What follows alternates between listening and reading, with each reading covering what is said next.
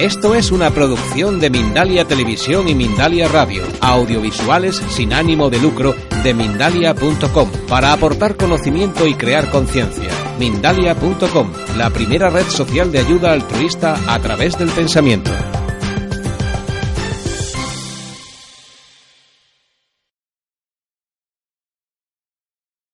Porque tenemos que apoyar a empresas y organizaciones, a ejecutivos que van a tener que vivir también así. La otra palabra grande es el cambio.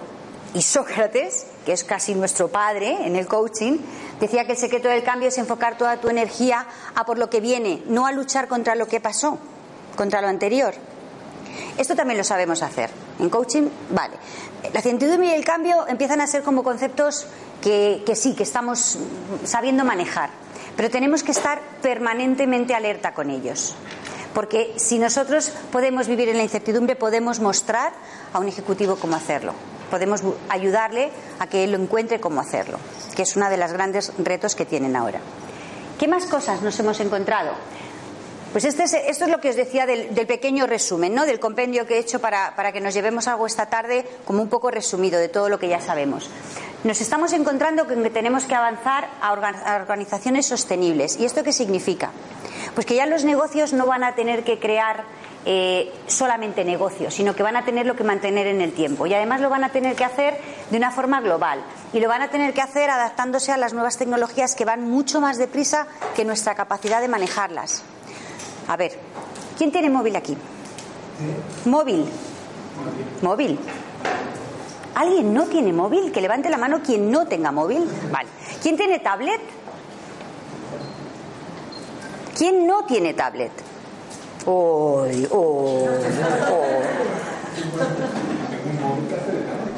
¿Quién de los que tenéis móvil y tablet y ordenador y todo esto sabéis manejar todas las aplicaciones que existen? Que levante la mano. ¿No, verdad? O sea, que estamos generando tecnología de la información a una velocidad que ni nosotros, que más o menos somos jóvenes, uno más que otros, ¿eh? Ya lo veo, yo ya menos, pero fijaros qué deprisa va la tecnología y nosotros que la hemos generado no somos capaces de manejarla. Esto es lo que está pasando. Pues esto es también lo que se encuentra en las organizaciones, que sus productos van a mucha velocidad, o sea, su competencia, su tecnología, vamos todos con la lengua afuera, las organizaciones también. Por eso necesitan hacerse sostenibles. Mantener negocios en el tiempo y no mantener los negocios desde cualquier lugar, sino desde una responsabilidad social también. Y además tienen que crear lo que llamamos los círculos de valor. Ya no vale con que la organización se porte bien con sus empleados, tenga un capital humano. No. Tiene que cuidar a sus proveedores. Porque si un proveedor no está contento contigo y te corta el suministro, y esto ya empieza a pasar, porque los proveedores también eligen, ya no, está cambiando todo. Esos círculos de valor con el proveedor, con el cliente, con la propia persona, con el capital humano. O sea que, jolín, la organización como ente está sufriendo también una transformación, para que esos negocios, insisto, se mantengan en el tiempo y para que se generen productos no desde el objetivo de la economía, sino desde el objetivo de crear valor en el mundo. Y luego vendrá el dinero. El dinero es un resultado. Fijaros que es que está cambiando el círculo. Bueno, ese es el tipo de organizaciones a los que vamos a tenernos que acompañar. Los líderes, ya empezaréis a ver, y os sugiero y os invito a que entréis en Internet, líderes conscientes. Tú dices, pero si hace 2 días era transformacional, y ahora ya lo de transformacional parece que es como mi teléfono, que ya dicen mis hijos, mamá, es que tu teléfono es una patata. Digo, pero si me lo compré hace 3 meses. Bueno, pues ya el líder transformacional empieza a ser líder consciente. Y dices, ostras tú, es que no llego. Os sugiero y os invito a que entréis, ya veréis lo que hay en Internet, pero no en Internet, ya hay grandes gurús hablando del liderazgo consciente. Peter Kaufman, por ejemplo, que es estupendo. ¿Y cómo es un líder consciente? Bueno, pues un líder consciente es un líder que tiene que integrar.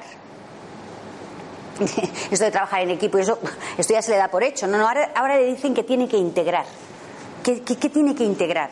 Pues tiene que integrar los valores de la organización, tiene que integrar la sociedad en la que vive, tiene que integrar el capital humano, el talento, tiene que integrar... O sea, el líder tiene que integrar ahora. y nosotros como coach vamos a tener que estar a su lado acompañándole a que aprenda a integrar.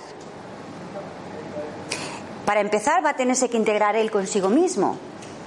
O sea que fijaros el trabajo que tenemos. Lejos de que el coaching, hay muchos detractores que dicen, bueno, es que hay tantos coach ahora ya, es que todavía somos pocos. Es que vamos a necesitar muchos más coach, porque se necesita mucho apoyo en este entorno. Va a tener que tener unas metacompetencias, más allá, insisto, que las habilidades directivas, que ahora veremos cuáles son. Va a tener que conectar su organización con su vida personal, con la de sus proveedores, con la de la competencia, con las necesidades políticas. Va a tener que conectarlo todo. Estamos en la era de la conexión y ya lo vemos todos. ¿Cuántos amigos tienes en Facebook? Yo no conozco ni a la mitad. Y en LinkedIn, que te invita gente y dices, fulanito te invita que no sé qué, que quiere ser tu amigo, que te quiere conectar contigo.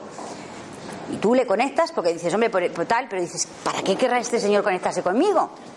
¿No os pasa que estamos conectados en todos los niveles? ¿WhatsApps? ¿Cuántos grupos de WhatsApps tenéis? Estamos conectados hasta con el... Bueno, la última mía, mi último WhatsApp es la pescadería de mi barrio. Os lo juro, Raúl se llama. Nos ha hecho un WhatsApp a todas las clientas y nos manda las ofertas por WhatsApp. El otro día veo atún 12, 14. Y dije, este tío qué listo. O sea que estamos en la época, en la era de la conexión. Y ellos van a tener que conectar. Y sobre todo, y lo he marcado en negrita, vamos a tener que inspirar. Un líder tiene que inspirar. Tiene que inspirar un valor, tiene que inspirar un para qué, tiene que inspirar contribución. O sea que, wow, tenemos un reto los coaches. Si queremos acompañar a líderes que van a tener que vivir conscientes y que tienen que tirar de sus organizaciones desde ahí. Luego tenemos a nuestros queridísimos RRHH, que nunca he sabido muy bien porque son 2 R's y 2 H's. No lo entendí, pero bueno, yo lo pongo para que todo el mundo lo entienda. ¿Por qué son 2? ¿Alguien lo sabe? Recursos humanos plurales. Recursos humanos. RRM, reyes magos. Ah. Ah. Ah. Ah, wow, wow. Es plural porque son muchos recursos. Bien, bien. Oye, gracias. Además lo puse y dije, no sé por qué siempre pongo esto de que te preguntas, ¿no? Y dices, ¿por qué siempre hago estas cosas que nunca sé para qué las hago? Y mira, gracias. ¿Ves? Todos vamos a aprender hoy. Vale, pues nuestros queridos RRHH son agentes de cambio.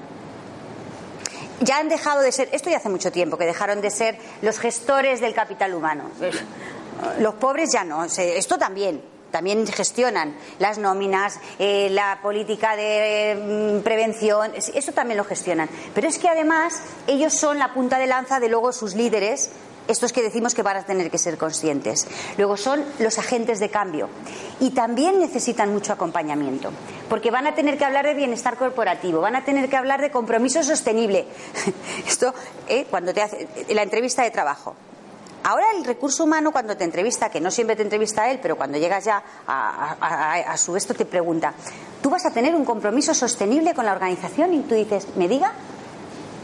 Tienen que hablar así, porque realmente van a tener que trabajar y te van a pedir responsabilidades sostenibles. Te van a pedir que te comprometas en el tiempo con la organización, que no llegues a la organización para hacer un trabajo, para desempeñar un rol. No.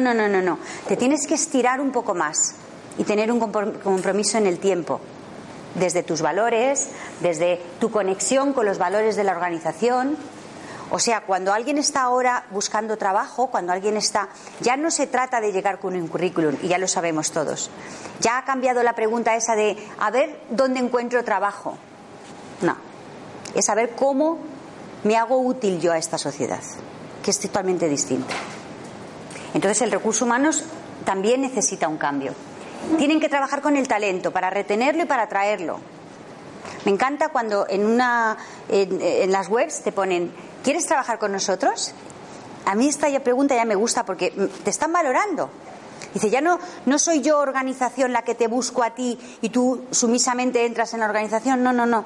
Ya me estás valorando como talento que soy, que me necesitas. ¿Quieres trabajar conmigo? No lo sé. ¿qué me ofreces? Porque es desde ahí desde donde tenemos que empezar a vivir todos. Ya no es voy a una organización a ver si me contratan. No, no, no. Voy a una organización a ver si voy a serles útil, a ver si tenemos un win-win juntos. Claro que a mí me interesa estar en esta organización, pero yo también le intereso a la organización porque también estoy aportando valor. Y el recurso humano tiene que estar trabajando y buscándonos desde ahí a los talentos. A los talentos que somos todos. ¿Quién tiene talento aquí? ¿Quién no tiene talento aquí, por favor? Otra vez. ¿Quién tiene talento aquí? ¡Ah! Es que parecía que alguien no tenía talento. O sea, que nos buscan a todos las organizaciones. ¡Qué talento! Y luego van a tener que alinear. Van a tener que alinear otra vez a la organización, con el capital humano, con los recursos. O sea, el trabajo de recursos humanos ha cambiado profundamente, gracias a Dios. Gracias a Dios, porque ahora tienen foco puesto no solamente en gestionar personas, sino en desarrollar talentos, en crear compromisos sostenibles, que es la frase que creo que resume mejor lo que quiero contaros del recurso humano. Insisto que esto ya lo sabéis, pero quizás si puesto, pues por lo menos algo te puedas llevar hoy, ¿vale? O sea que un poco si entramos y profundizamos, bienestar corporativo pues es una inversión en la persona como activo de la compañía. Es el activo más importante que va a necesitar la organización en el siglo XXI. El compromiso sostenible significa pasar del qué al para qué. ¿Qué es lo que fabricamos? No. ¿Para qué lo fabricamos? Que es totalmente distinto. El talento va a tener que identificar necesidades y motivaciones y ofrecer un valor integral al recurso humano que contratemos. No le podemos ofrecer un sueldo solo o unos beneficios corporativos. No, no, no. Hay que ofrecerle un valor detrás de lo que va a hacer. Un para qué está trabajando. Y alinear objetivos y personas, porque los resultados deben ser consecuencia de la aplicación de los valores en las organizaciones. No solamente del cómo hacemos las cosas, sino otra vez, del para qué hacemos las cosas. Y el talento, me gustaba dejar aquí esta, que todos lo sabéis, porque todos los coaches trabajamos de alguna forma con el talento. Pero me gustaba mucho esta rueda porque dice que tenemos que trabajar la acción, las competencias y el compromiso. O sea, lo que hago, lo que puedo hacer y lo que quiero hacer. Y va a ser fundamental que identifiquemos todos, nosotros como coach, como personas y dentro de las organizaciones, dónde quiero comprometerme. No solamente qué soy capaz de hacer, que es hasta ahora donde estaba puesto el foco, en mis competencias para poder pertenecer a una organización. Ahora ya no van a valer solamente tus competencias, van a ser tus competencias y tus compromisos. ¿Qué quieres comprometerte? ¿Cómo te quieres comprometer con nosotros? Luego va a cambiar. Va a cambiar, está evolucionando. El liderazgo consciente, aquí lo vamos a desmenuzar un poquito. Hablábamos de integrar, pues va a tener una doble mirada a las personas y al negocio, va a alinear valores y resultados. Vamos, que va a tener que estar permanentemente aportando valor. Va a tener que tener 6 metas-competencias. La comprensión, fijaros, ¿cuándo hemos hablado a un líder de decirle ¿tú comprendes lo que pasa aquí? Son nuevas preguntas que vamos a tener que hacer. Porque si no comprende cómo... ¿Perdón? Por eso, gracias. Menos mal que no me he chalado. Porque a veces pienso en estas cosas, no pienso, las vivo y digo, ¿seré yo sola? No, no, no soy yo sola. Sabemos todos que hay que hablar ya de comprensión. Tienen que comprender, tienen que tener una visión global, una visión totalmente integradora. Y para eso hay que saber comprender. Van a tener que ser unos excelentes comunicadores. No solamente van a tener que hacer cursos de oratoria, que también hay que tener técnica para comunicar. Van a tener que sentir la comunicación. Porque la comunicación, el lenguaje, es nuestra forma de conectar con el mundo. Entonces, un líder que no tenga dotes de comunicación, o se le ocurra, o que contrate a un coach. Sí, va a ser fundamental que sean capaces de comunicar. Van a tener que ser creativos porque van a tener que innovar permanentemente. Si es que hemos visto, las aplicaciones cambian, todo va cambiando. Van a tener que estar permanentemente creando.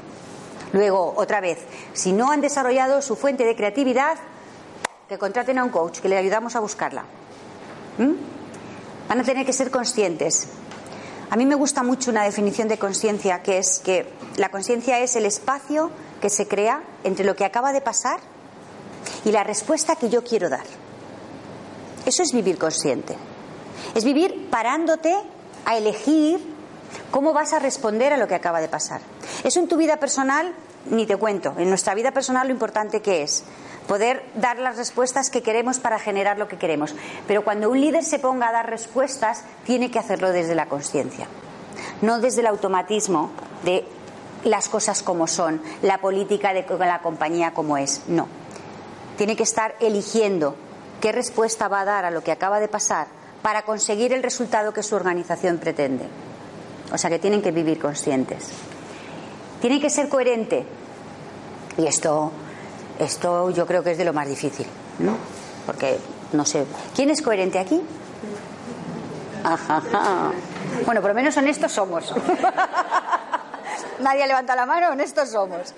Porque coherencia, te pillas en cada una, ¿eh? Que dices, pero ¿cómo es posible que yo esté hablando de salud y luego me fumo un petillín?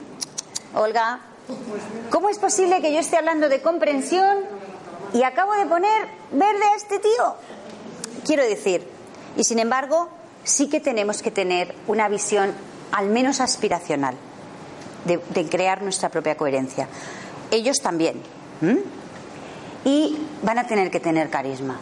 ¿Qué quieres que te diga ya? ¿Eh?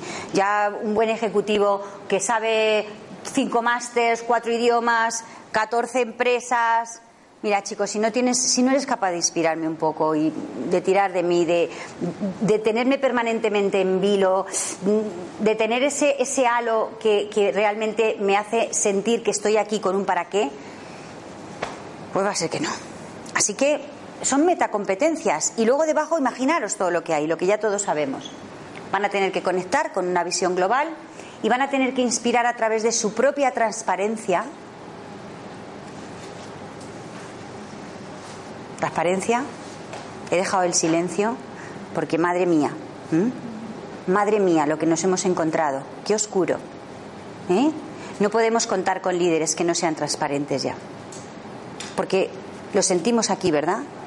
¿Quién no ha sentido? Bueno, voy a hacer la pregunta en positivo. ¿Quién siente que realmente queremos todos que haya una transparencia política, de verdad? Claro, y una transparencia política, una transparencia organizacional. ¿Tú crees que el presidente de la compañía donde estés o donde estés trabajando sea transparente, sí o no? Sí, quiero decir, es como de perogrullo que todos estamos aspirando a que el mundo sea transparente. Claro que es verdad que todos tenemos que empezar a hacerlo por nosotros mismos. No podemos pedirle a nadie que haga o sea algo que tú no estés viviendo, porque entonces no estás influyendo, como decía Einstein, que decía, como ya sabéis todos, ¿no?, que el ejemplo no es la mejor forma de influir, es la única. Así que transparencia, confianza, comportamiento responsable, esperanza. Tiene que ser capaz de inspirar esperanza. Un líder no debería hablar nunca de las cosas que no están, sino de los recursos que tenemos que buscar. Tiene que ser resiliente. Esto es una... Esto mi madre lo decía, a mal tiempo buena cara. Ahora se llama resiliencia, pero vamos, que esto sí se va diciendo de toda la vida ya, ¿no? Ahora se ha puesto el nombre de resiliencia y dices, bueno, vale, pero sí, la resiliencia es esa capacidad de superar adversidades, transformarlas y sacarles partido. O sea que va un poquito más allá de superar la adversidad. Es que además te pide la resiliencia que las transformes y le saques partido a ese momento. Y dices, joder, es que ya me están estirando hasta un punto. Bueno, pues ellos también lo van a tener que hacer. Van a tener que ser capaces de superar esas adversidades, transformar el mercado si hace falta y sacar partido a una caída de un producto, a una caída de un negocio. Y van a tener que ser un motor. Bueno, que yo no sé si querría ser un líder, ¿eh? Porque mirar todo lo que piden, ¿eh?, para ser un líder consciente ahora. Bueno, estas son sus 6 Cs. Las he llamado así, las 6 Cs del liderazgo consciente. Y las organizaciones sostenibles. Hay un estudio que, si queréis, lo podéis buscar en internet, que hizo Towers Watson el año pasado sobre el Global Workforce Study. Lo sé decir y lo voy a decir mal. Y me encantó esta frase y la recogí del estudio porque yo creo que resume mucho cómo una organización va a poderse mantener en el tiempo. Dice que las empresas con una propuesta de valor al empleado más evolucionada cuentan con un compromiso sostenible, que es de lo que estamos hablando todo el tiempo. Aquellas organizaciones que sean capaces de ofrecer algo más que un trabajo van a tener un compromiso. Y además, sus directivos deben comunicar, acordaros que hemos hablado de una de sus metas competencias, la comunicación, una visión clara del futuro. ¿Por qué van a poder comunicar una visión clara del futuro? Porque si hay un para qué en la organización, hay visión, hay esperanza, hay futuro. Y no va a ser difícil comunicarlo. Pero hay que hacer un gran trabajo previo. Inspirarán a los empleados desde ahí a dar lo mejor de sí mismos. No sé, ¿alguno habéis trabajado en alguna empresa alguna vez antes de ser coach? ¿O alguno estáis sí, no? ¿Quién ha trabajado en empresas? Vale.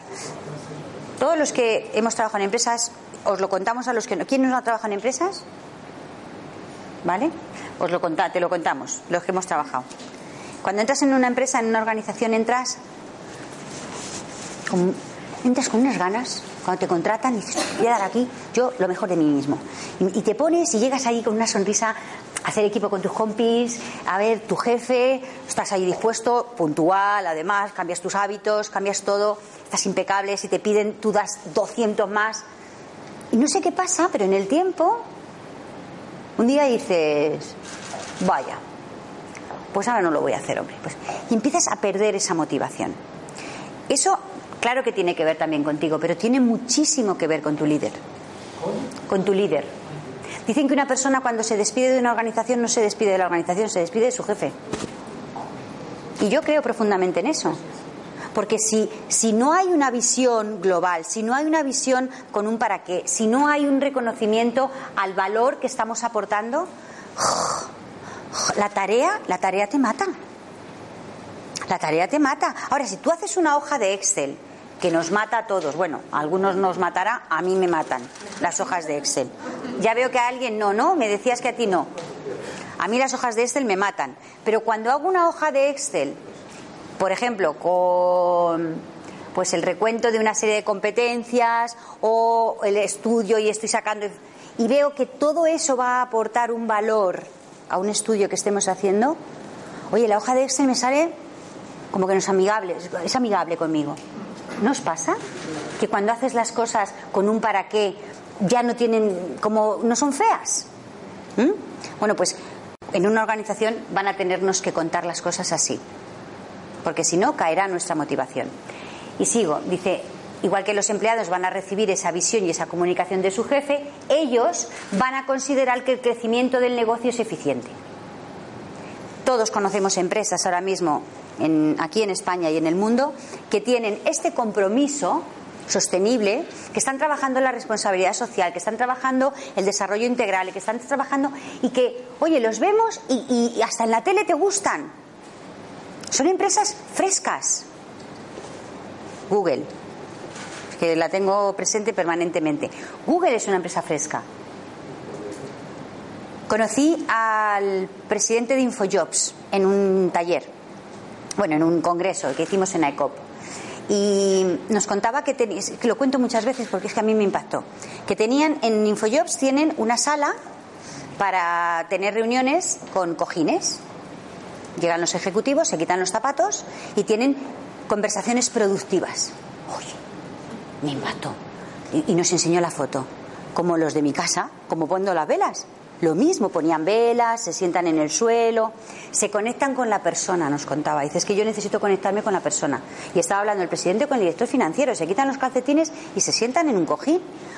Oye, no digo que tengamos que llegar a todo eso, pero me impactó que alguien esté pensando así en las personas. Que cree un escenario en el que efectivamente tú puedas abrirte. Porque a lo mejor la estás fastidiando en tu departamento financiero. Pero como persona tienes buena intención. Hay que conectarte con tus objetivos. Bueno, este tipo de cosas. Luego, los empleados deben sentir que hay un crecimiento eficiente y además tienen que sentir que la organización tiene, repito, un para qué. Y entonces la organización será una organización sostenible. Bueno, este es el escenario que nos encontramos, ¿eh? Así estamos nosotros. Tenemos la era del conocimiento que ya está aquí, con la incertidumbre y el cambio como dos grandes paraguas que están abrigándonos permanentemente, en organizaciones que tienen que tender a ser sostenibles en el tiempo, con líderes que tienen que ser conscientes y con recursos humanos que tienen que ser agentes de cambio.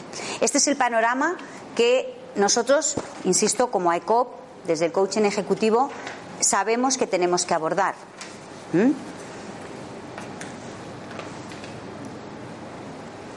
Y fijaros que me gusta muchísimo esto, porque como coach tenemos la herramienta en nuestras manos para entrar en el siglo XXI, porque nada es evidente ya.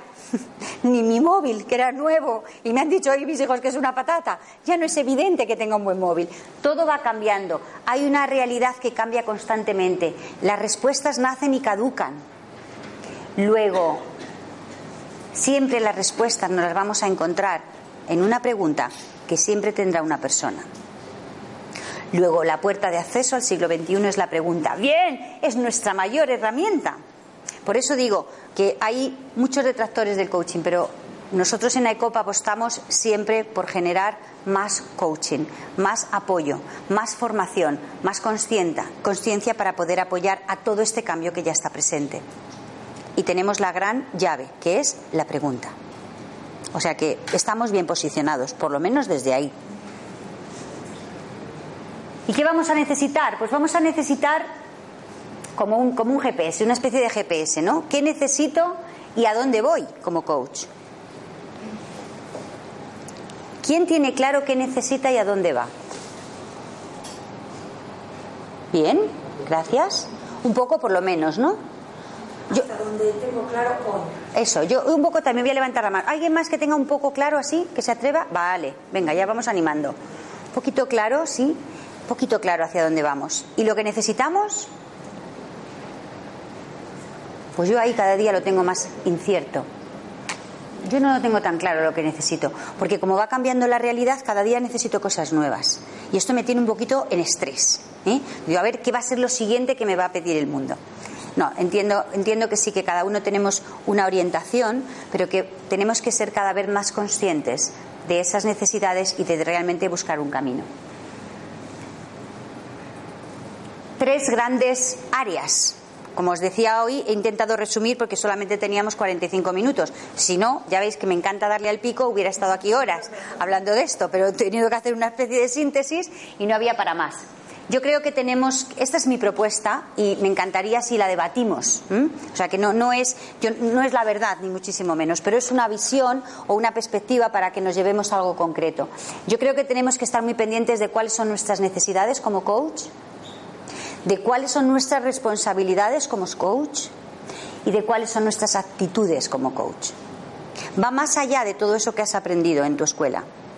Va más allá, porque es algo que tiene que estar permanentemente actualizándose en ti. Y yo lo resumí así, insisto, y me encantará que ahora debatamos un poco sobre esto. Necesitamos estar en formación continua. Ya sé que cuando hemos hecho todos el primer curso de coaching, el segundo ha caído de inmediato, porque dices, este se me ha quedado corto, otro más. Bueno, pues el planteamiento tiene que ser que la formación tienes que estar permanentemente pensando cada año qué vas a hacer, cómo te vas a reciclar, si vas a volver a repasar, si te vas a crear una nueva disciplina, si te tienes que formar en finanzas o en eso, en inteligencia espiritual, da igual. Pero la sensación que tienes que tener es que nunca va a ser suficiente, porque necesitas estar actualizándote igual que los móviles, todo el día al día. Vamos a tener que estar muy informados,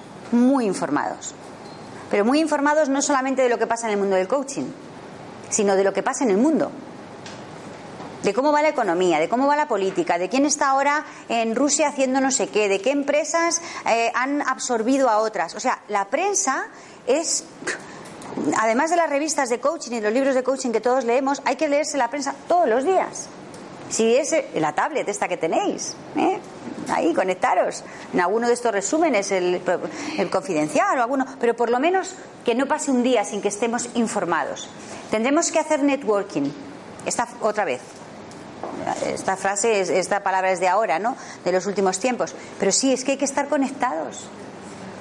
Conectados con colegas del sector y compartir. Que nadie te va a quitar tu conocimiento. Comparte tus herramientas, comparte tus experiencias con la confidencialidad que nos exigimos todos éticamente. Pero cuanto más compartes, más te llenas tú de otros también. Vamos a necesitar compartir mucho para aprender unos de otros.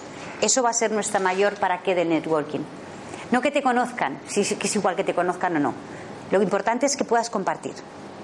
Porque todos vamos a aprender y hay una conciencia universal, un conocimiento universal que se genera gracias al compartir. Para eso es el networking, para compartir. Y vamos a tener que distinguirnos. Esto ya viene del siglo XX, ¿eh? O sea que ya en el XXI, ya en el XX ya te estaban exigiendo un poco que tú en qué eres especial. Que por qué te voy a contratar a ti, no a otro. Bueno, pues esa distinción tiene que ver con tus competencias, tiene que ver con tu especialización.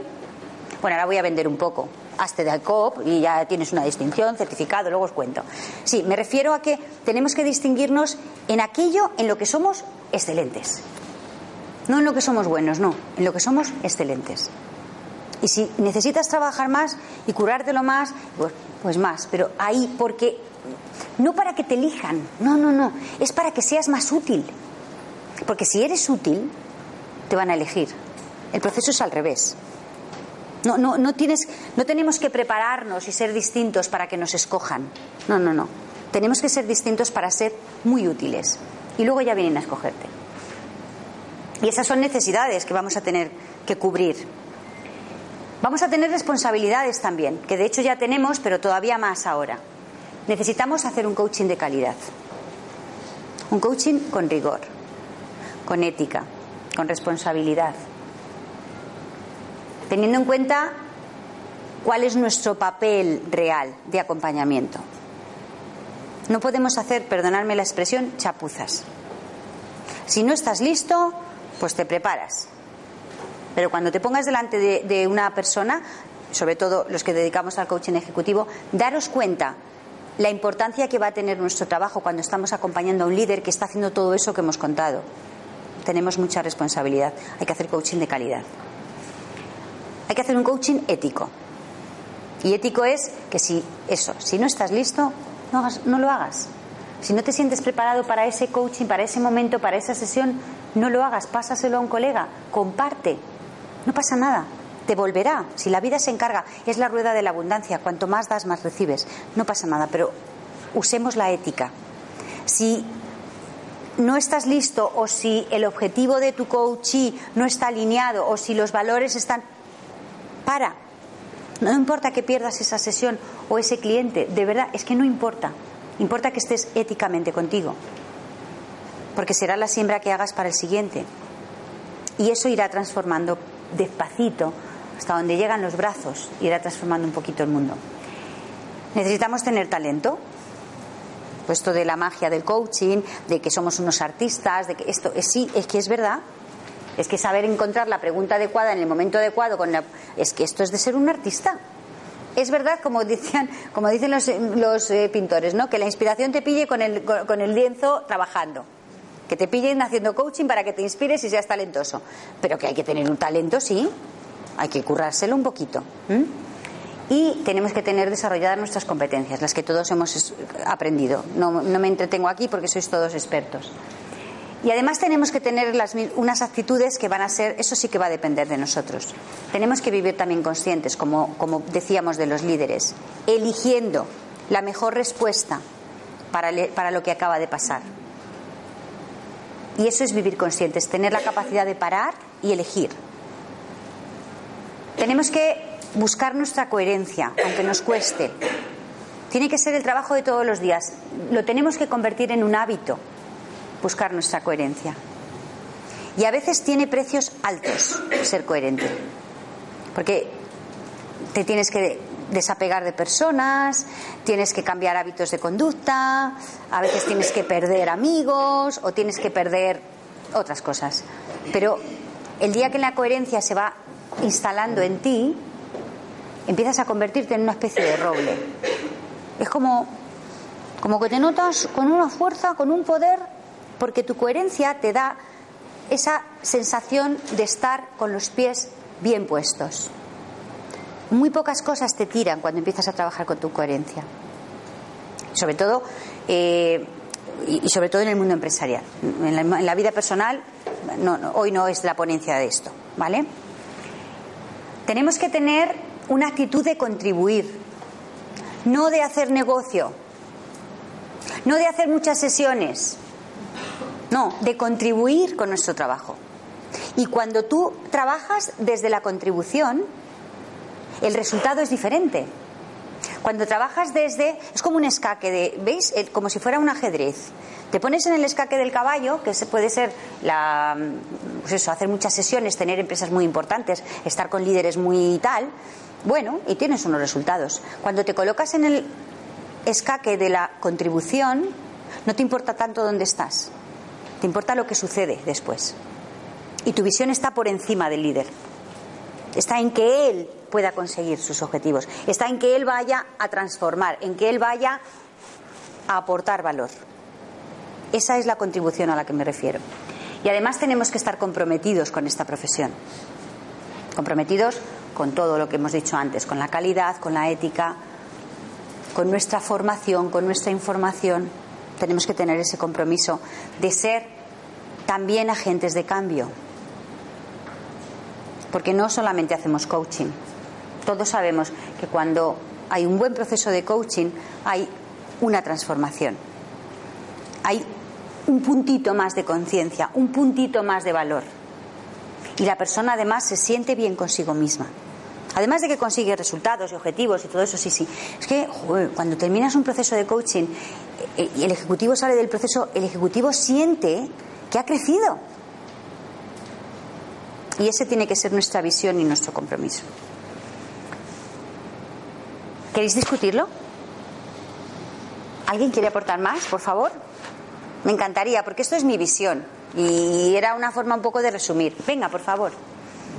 ¿Cuál es tu nombre? Mi nombre es Carlos. Vale. Yo no soy coach, no voy para coach, creo. Pero la vida se vuelve. Una pregunta. ¿Y esto dentro del coach de ética, de alguna manera, a ver si yo me sitúo? No estamos hablando del coach como comparar con abogados sin ofender a abogados. Si hay algún abogado aquí, no. En el sentido de, yo defiendo a este, aunque sea un criminal, pero mi tarea es defenderle, y aunque sea culpable, yo tengo que seguir, si soy capaz de hacerlo, pero el punto que yo hago ahora aquí. El sentido ético, la responsabilidad ética, significaría que si alguien me pide ayuda para hacer algo que yo considero que es moralmente incorrecto, yo debería retirarme, yo debería decir, bueno, yo soy coach, yo lo que hago es ayudarle y luego que él haga lo que quiera con yo. Sí, la entiendo, Carlos. Esa, fíjate, además esa pregunta, ¿quién se la ha hecho de los que sois coach aquí alguna vez? Levantad la mano, por favor, los que os habéis hecho esa pregunta que se está haciendo Carlos. No eres el único que se hace la pregunta de, oye, ¿qué es esto de la ética del coaching? ¿Cómo voy a manejar la ética del coaching? Bueno, en las escuelas normalmente te van a ofrecer un entorno ético, pero no quiero responderte yo, quiero que lo hagamos entre todos. ¿Qué creéis o qué creéis que quiero yo decir con la ética del coaching aquí? Venga, los que sois coach. Que sea decente en castellano. Por ejemplo, decente en castellano. Danos un poco más. Pues que sea... ¿Cuál es tu nombre? Que sea honesto. ¿Cuál es tu nombre? Carmen. Carmen, cuéntaselo a Carlos. Que sea honesto. Honesto. ¿Qué más cosas le decís de ética? Ponerme en lo máximo de mí misma al servicio del otro. Ponerme lo máximo de mí misma al servicio de otro. Pero tenemos que responder a Carlos. No olvidéis su pregunta. Su pregunta es, ¿la ética quiere decir que si yo me encuentro a un criminal, exagerando un poco, o a alguien que está yendo en contra de unos valores que yo considero morales, voy a seguir haciéndole coaching? Ella dice que no. Por algún punto de vista. Venga. A mí me gusta trabajar en deportes y me convocaron para boxeo. A mí no me gusta el boxeo, lo respeto al que trabaja en boxeo, porque si es su pasión, es su pasión. Yo no puedo hacerlo, pero porque yo no puedo o no quiero. Eso es para mí una ética, digamos. Tengo un ejemplo de ayer. Alguien contribuyó conmigo dándome un chart para mi presentación donde había una frase magistral de Muhammad Ali. Yo a Muhammad Ali lo respeto como tío, digamos, como lo que él hizo y sigue haciendo desde el Parkinson, pero no desde dar los golpes, porque yo no me lo como. Perdón por mi lenguaje, pero eso es para mí. Yo no podría trabajar con un boxeador. Entonces nos pidieron eso y yo pregunté a otros coaches si lo querían hacer. ¿Está bien o mal lo que yo hago? No digo eso, digo que eso para mí. ¿Cuál es tu nombre? Gustavo. Gustavo. Sí, es en eso. A lo mejor es una limitación, no es ética, no sé cómo decirlo. Más debate, por favor. Yo creo que lo más importante para mí, la persona es integridad. Entonces coincido con Gustavo. O sea, cuando un coachí no puedo trabajar con él desde la integridad y desde la competencia. Bien, más. ¿Habías levantado la mano? ¿No? ¿Cuál es tu nombre? Ir diciendo vuestro nombre, así nos conocemos todos. Soy Yolanda. Yolanda. Bueno, yo para mí hay casos que están claros que van a favor de mis valores, estoy de acuerdo, lo estoy haciendo. Hay casos que claramente no. Si alguien me dice, oye, quiero poner una bomba, ese caso yo me lo voy a llevar, evidentemente. Pero en los casos que tenemos dudas, yo creo que es bueno que los cojamos, precisamente porque nosotros lo que tenemos que hacer es confrontar nuestras propias creencias y ver hasta qué punto son correctas o cuáles no. Entonces medir un poco este valor que yo estoy defendiendo tanto. Es algo que sí tengo que seguir agarrada a él, porque entonces a lo mejor, si me anclo demasiado a los síes, a solamente decir en estos casos, a lo mejor me estoy quedando atrás, no estoy cuestionándolo. Gracias, Yolanda. ¿Más aportaciones, por favor? ¿Tu nombre? Carmen. Creo que el terreno ético es muy amplio y que se puede glosar en muchos ámbitos. Hay parámetros principales que se deberían de tener en cuenta, como primero unos valores individuales, después determinados, que a tener en cuenta en cuanto a la actitud y a la actuación en todo tipo de casos, que se analicen con el respeto y la conciencia colectiva, porque la gran parte de las actuaciones, o sea, la actitud que se pone frente al otro, hay que analizar si antes de hablar es importante con la rueda esa de pensar de cómo hacer las cosas y las palabras que se dicen y lo que se hace, ¿no? Otra perspectiva, ¿más? A mí me gustaría, por favor, sí, añadir que existe un código deontológico de ICF que te invito a que lo leas si quieres, y ahí sí que queda claro en un artículo, no recuerdo el número, donde si tú tienes conocimiento de que tu cliente va a hacer algo que ponga en peligro la vida de otra persona, o hay varios supuestos, sí tienes una responsabilidad civil de ponerlo en conocimiento de quien corresponde, ¿no? Yo me refería más a la parte moral. Como ahora, desgraciadamente, la ética está sustituida por lo políticamente correcto, pues quería saber un poco el mundo del coach, que es algo relativamente nuevo, un poco por dónde nos abrimos. Os o no os, porque a mí me encanta este mundo, ¿no? ¿En qué manera nos alineamos? Pero gracias por lo de la...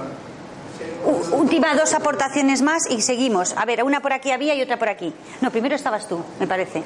Soy Carlos. Carlos. Soy coach. Una de las premisas del coach es partir de no comprar lo que te dice tu coachee a priori, tienes que indagar.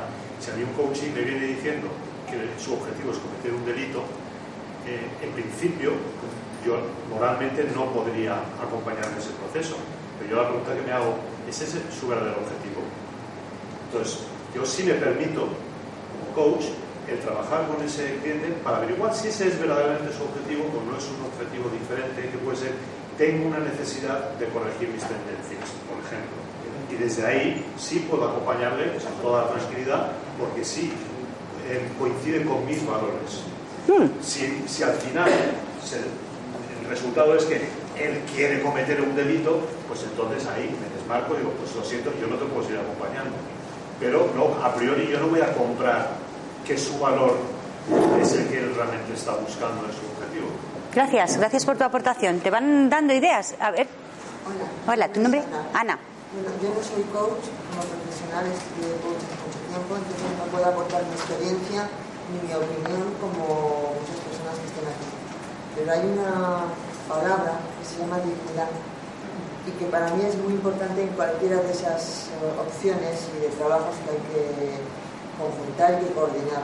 En cuanto a la ética, si alguien se encuentra con un problema moral de lo que estamos hablando, un asesino o alguien que quiere preguntarte sobre algo ilícito, penado civilmente, y el coach se encuentra en la disyuntiva de cómo aconsejarle, yo no sé lo que haría siendo coach, pero antes de serlo ya tengo una premisa muy clara de lo que yo haría, y es no pisar mi dignidad ni la de él. No le voy a aconsejar nada que le haga daño y que constituya pasar una línea, que es la de la dignidad, que va con la ética, por encima de la ética y más allá de la ética. Haga lo que haga, va a ser su libertad, pero nunca que pise la raya de la dignidad, ni que pise la mía, porque si yo le voy a aconsejar y guiar pasando mi dignidad y pisando mi trabajo como persona o como profesional de dignidad, no es válido. Y todo lo que yo trabajo con él, aconsejándole para que él pase esa línea, va a ser un mal trabajo de coach. Ana, solamente un pequeño detalle que estábamos todos deseando decirte. Los coach no aconsejamos. Estábamos todos, ¿verdad? Y de aconsejar... Pero si él me pregunta... Sí, sí. No, te hemos entendido y te agradezco mucho tu parte. Me he expresado mal. Si él me pregunta, yo no le puedo ir más allá. No, no, pero solamente queríamos que, para que seas pura, porque nosotros somos muy puros con esto, nosotros nunca aconsejamos. ¿Eh? Entonces, quiero... Carlos, ¿te has sentido contestado? ¿Tienes una idea mejor de...? ¿Sí? Me gusta lo que digo. Vale, fenomenal. ¿Alguien más? Si me permite... Por supuesto. Otra línea de debate en referencia... No, sí, pues yo me puedo estar aquí hasta la hora que queráis. O sea, si queréis que esté hablando... Yo estoy encantada. Venga. Me llamo José David, soy coach. Gracias. Ah, qué bien. Hola. Retomando tu pregunta... Retomando tu pregunta. Imagínate que eres coach. ¿Harías coach a un político? Por ahí yo no quería referirme al extremo de un asesino o unas barcabombas, sino en cosas más grises. No lo sé. Bueno, para que estés tranquilo. Pero sí está claro que si alguien me está pidiendo ayuda en algo que sé, para hacer un abuso de autoridad en su organización o lo que sea, yo llegaría un momento, si yo fuera coach, decirle: mira, hasta aquí hemos llegado, como decía ella. Mi dignidad y mis valores están por encima. Yo encantado, como decía el compañero aquí, que traigo a este que es especialista en museo, porque es que... Bueno, caza o lo que sea. Vamos a dejar que termine tu intervención. ¿Querías aportar algo más? Ya estaba, ¿no? Dar otra visión, ¿no? ¿Le harías coaching a un político? Supuestamente ahora son las bestias negras. ¿Cómo sin razón? Por suerte, yo me dedico a eso. Yo en mi zona de actuación y tengo coaching político. Es el triple. Mucho truco. Es un normal, ¿vale? Pero para mí es un reto, para mí es mi pasión. Y yo veo la bondad, yo veo la capacidad de mejora de esa persona política. Claro, yo no veo al corrupto. Tenemos un debate precioso aquí, pero necesito acabar, si os parece, y luego queréis que nos quedamos todos. Pero necesito acabar esto, que si no... No, pero si queréis lo hablo luego. No, quiero acabar porque quiero contaros cómo AECOP apoya a este coach ejecutivo que va a necesitar, enfrentarse, porque no es un enfrentamiento, es abordarlo, es convivir con este nuevo escenario que tenemos. En AECOP hacemos coaching ejecutivo y nos hemos especializado, esa es nuestra distinción. Tenemos mucho trabajo por hacer, pero sí queremos destacar que las competencias que en coaching ejecutivo definimos tienen que ver mucho y cada vez trabajamos más en ello, en alinearnos con esas necesidades que está teniendo esta nueva era. Entonces, bueno, somos la Asociación Española, estamos, esto lo podéis ver en la web, no me voy a entretener, pero formalmente quería traer un poco la presentación de AECOP. Tenemos más de 600 socios en España, hay 18 empresas ya certificadas, creo que incluso aquí hay alguna más, no lo he actualizado. Hay cursos certificados de coaching ejecutivo en 18 empresas, pero 20 cursos. Tenemos 14 territoriales, estamos por todo el territorio nacional y hay 250 coach o 250 y tantos coach certificados ya por AECOP. Lo digo para los que no estéis, que lo tengáis en cuenta. Estas son nuestras territoriales y nuestra presidencia española está en Valencia ahora, en manos de Roberto Luna, por si acaso alguno entráis y le conocéis. Roberto es nuestro presidente nacional. Tenemos un montón de valores, un montón de códigos éticos, códigos deontológicos. Tenemos, de hecho, estamos a punto de publicar un nuevo código ético que va a merecer la pena leerse, porque ha habido un trabajo de casi año y medio para poderlo perfilar y va a merecer la pena. No quiero contaros más hasta que no esté. Acreditamos profesionalmente con diferentes niveles: el coach certificado, el coach ejecutivo, el senior, y cada uno de ellos, cada una de esas certificaciones requiere de una serie de requisitos: número de horas de coaching, tipo de formación que tienes, competencias, entrevistas, supervisiones, en fin, estamos muy orientados a generar coaching de calidad, como os decía antes. Luego hay certificaciones también para empresas de formación que se acreditan, cursos en los que realmente AECOP valora si te va a dar la competencia necesaria para que consigas esa calidad y esa distinción de coach ejecutivo, y por supuesto nuestros códigos deontológicos, éticos y de buenas prácticas. Hay marketing también, tenemos aquí a nuestro director de marketing, que es Francisco Romero, que nos ayuda a dar promoción y a contribuir también con la comunicación en el mundo del coaching ejecutivo. Y hacemos muchos eventos, conferencias en toda España. Cada área, cada territorial tiene sus propios eventos, sus propias conferencias, pero estamos permanentemente contando cosas y cuanto más tenemos muchas ganas de llegar ya al mundo de la empresa y darles mucho más valor. No solamente esto desde la asociación, no, conectarnos con el mundo de la empresa, porque además de ser nuestro cliente desde el punto de vista mercantil y de negocio, es que es nuestra obligación, nuestra responsabilidad estar ahí para aportarles valor. Bueno, estas son las referencias bibliográficas de donde he sacado esta presentación y este resumen, y hasta aquí me pasa un poquito, pero bueno, quería que os llevarais un pequeño resumen, y ahora quiero que antes de que os vayáis me digáis qué os lleváis. Una palabra, por favor, para que me sienta que ha merecido la pena estas horas que he estado trabajando en esto y estar aquí con vosotros hoy. Visión. Visión. Visión, gracias. Paco, ¿qué te llevas? Resumen. Buen resumen, venga, rápidamente. Profesionalización del coaching. Profesionalización, gracias. Maya. Ilusión y ganas. Ilusión y ganas. Resumen del coaching. Resumen del coaching, muy bien, más cosas, venga. Experiencia. Experiencia, gracias. Entusiasmo. Entusiasmo, gracias. Expectativa de una profesión con futuro. Expectativas de profesión con futuro, no lo dudes. ¿Tenías alguna duda? Vamos. Más. Compromiso. Compromiso, gracias. Conciencia. Conciencia, muy bien, gracias. Más. Todos tenéis que llevaros algo, así que por favor, cuanto antes, vosotros.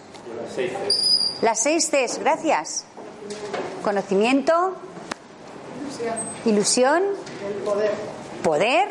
Más. Aprender más. Aprender más. Más cosas. Reto. Reto. Motivación. Motivación, ilusión.